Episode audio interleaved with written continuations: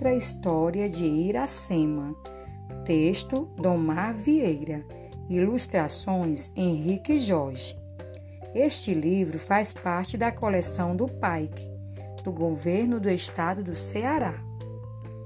Muito além daquela serra, em maio, mês das novenas, bem num belo dia de sol, nasceu a linda Iracema.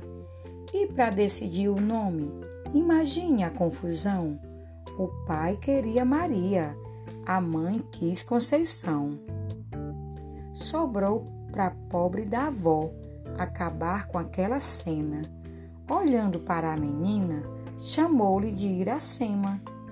Iracema? disse a mãe. Que nome mais diferente. O pai também estranhou, mas a avó ficou contente. Por favor, não mude o nome, disse a avó fazendo um apelo. Ela parece Iracema, desde os olhos até o cabelo. Era mesmo uma índiazinha, cheia de tanta beleza, parecia a estátua que existe em Fortaleza. A menina foi crescendo e ficando curiosa. Por que me chamo Iracema? Perguntava já nervosa. A avó lhe disse um dia que José de Alencar escreveu uma linda história a qual iria lhe contar.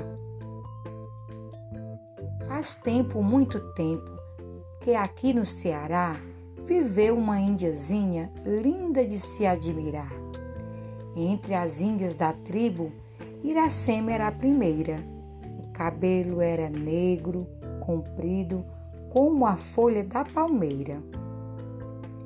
Os olhos de Iracema brilhavam como o céu.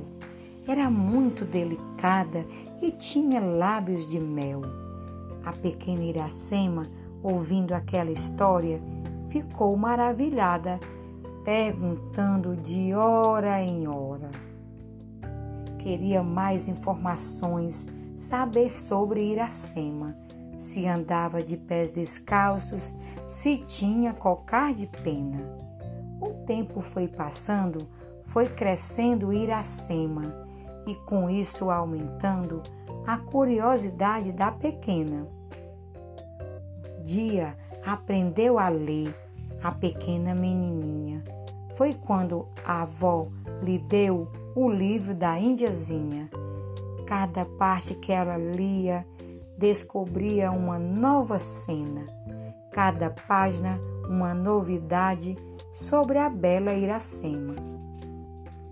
Leu toda a história e sempre vai se lembrar de muitas coisas bonitas dos índios do Ceará, desde a praia, o litoral, o Ceará de norte a sul, o sertão do Cariri até a bica do Ipu.